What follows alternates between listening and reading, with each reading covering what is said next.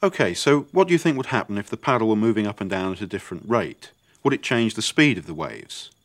Well, I can alter the rate of the paddle using this control here. So first of all, if I slow it down,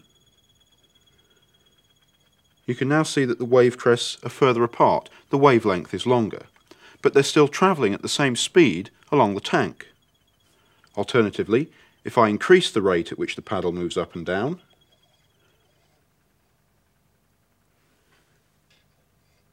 now the wavelength's much shorter, but again, the waves are travelling at the same speed down the tank. So, the speed of the waves is independent for any particular tank of water. Let's take a look at this using our graphical representation. This is the original displacement against distance graph of the water surface.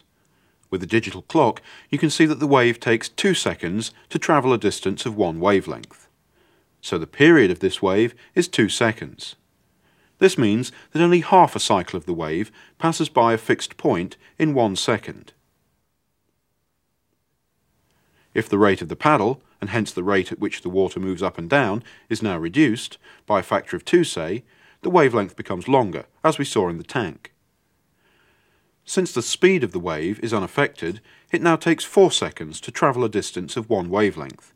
That's only one quarter of a complete cycle passing by each second. On the other hand, if the paddle moves up and down more rapidly, the wavelength becomes shorter. In this case, the wave takes only one second to travel a distance of one wavelength.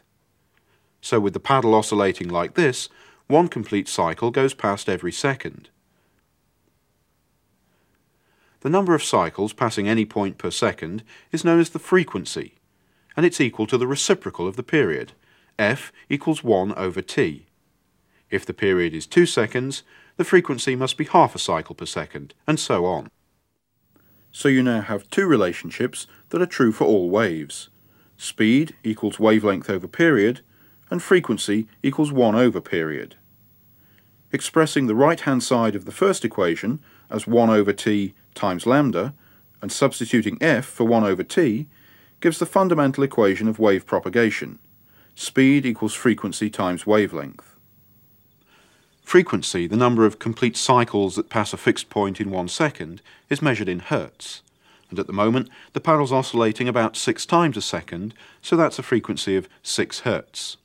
Now, if I double that frequency to about twelve hertz, that means that the frequency of the water waves is about twelve hertz, but the wavelength has halved, so the speed remains the same. And if I were to decrease the frequency again by a factor of two, then the wavelength would double, and once again the speed would remain the same. This illustrates the important result that the frequency of a wave, multiplied by its wavelength, gives a constant number, the speed of the wave. So a long wavelength corresponds to a low frequency, while a short wavelength corresponds to a high frequency. Although the speed stays the same at different driving frequencies, it does depend on things like the geometry of the tank and the nature of the fluid through which the wave travels.